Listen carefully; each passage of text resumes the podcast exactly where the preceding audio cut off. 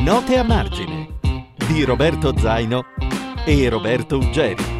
Tutti noi conosciamo Mario Puzo per la saga del Padrino, portata al successo cinematografico dal regista Francis Ford Coppola, ma lo scrittore newyorkese nato nel 1920 e morto a Long Island nel 1999 ha dato alle stampe ben 11 titoli tra il 1955 e il 2001 L'ultimo, I veleni della famiglia Borgia, infatti uscì postumo, più dieci racconti e tre saggi. Quindi al di là del padrino, tra i romanzi più appassionanti, ad esempio mi piace ricordare il primo, La Reina Oscura, poi Mamma Lucia, uscito dieci anni dopo, I folli muoiono, Il siciliano, Omertà. Spesso parlò di gangster, di gioco d'azzardo, di sogni hollywoodiani e di vite al limite, ma tra tutti questi lavori Ce n'è uno davvero curioso, uscito nel 1990. Si intitola Il quarto K, il quarto K, inteso come un quarto Kennedy che Mario Puzo chiama nella finzione Francis Xavier.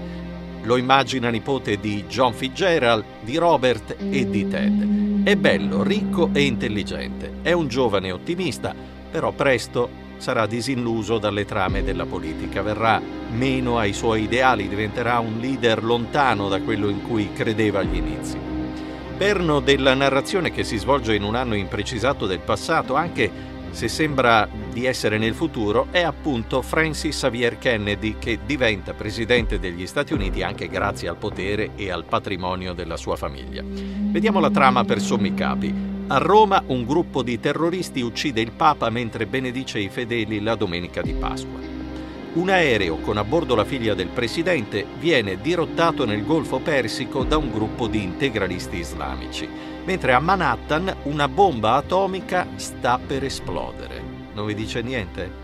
Sembra quasi anticipare con la narrazione quel che poi sarebbe accaduto 11 anni dopo l'uscita del libro nella drammatica, spaventosa realtà che tutti conosciamo dell'11 settembre 2001.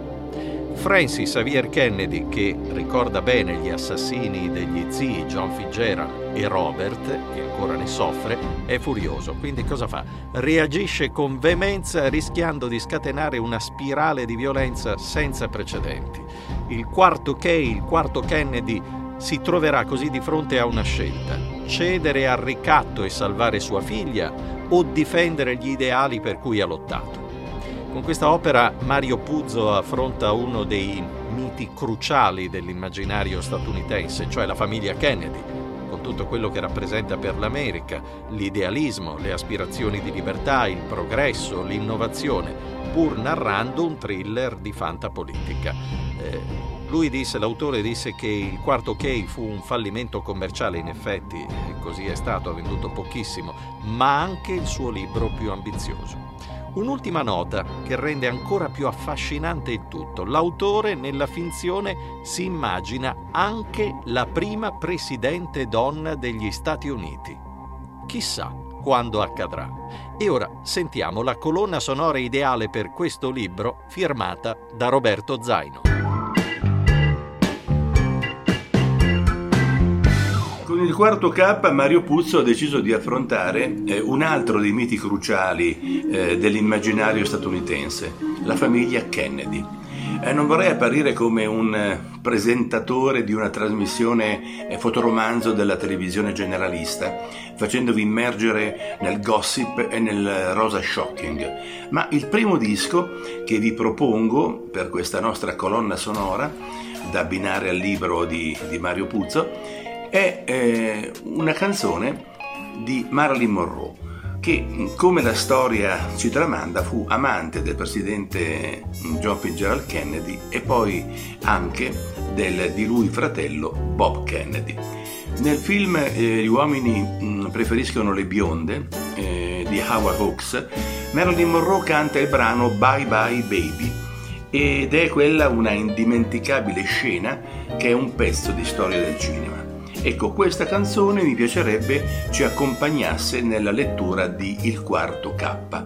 Ma Puzzo ci racconta, eh, ci racconta anche di un attentato tragico e drammatico, terroristico, con un senso di precognizione eh, sorprendente.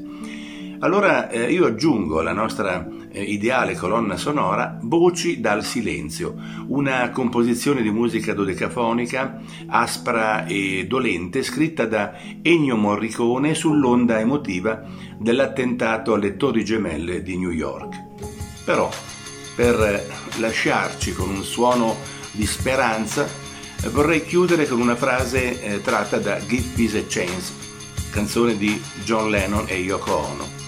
Ecco, quando John Lennon canta, tutto ciò che noi diciamo è date una possibilità alla pace.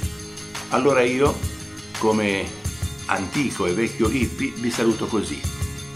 Peace and love. Roberto Zaino e Roberto Uggeri vi aspettano con altre note a margine.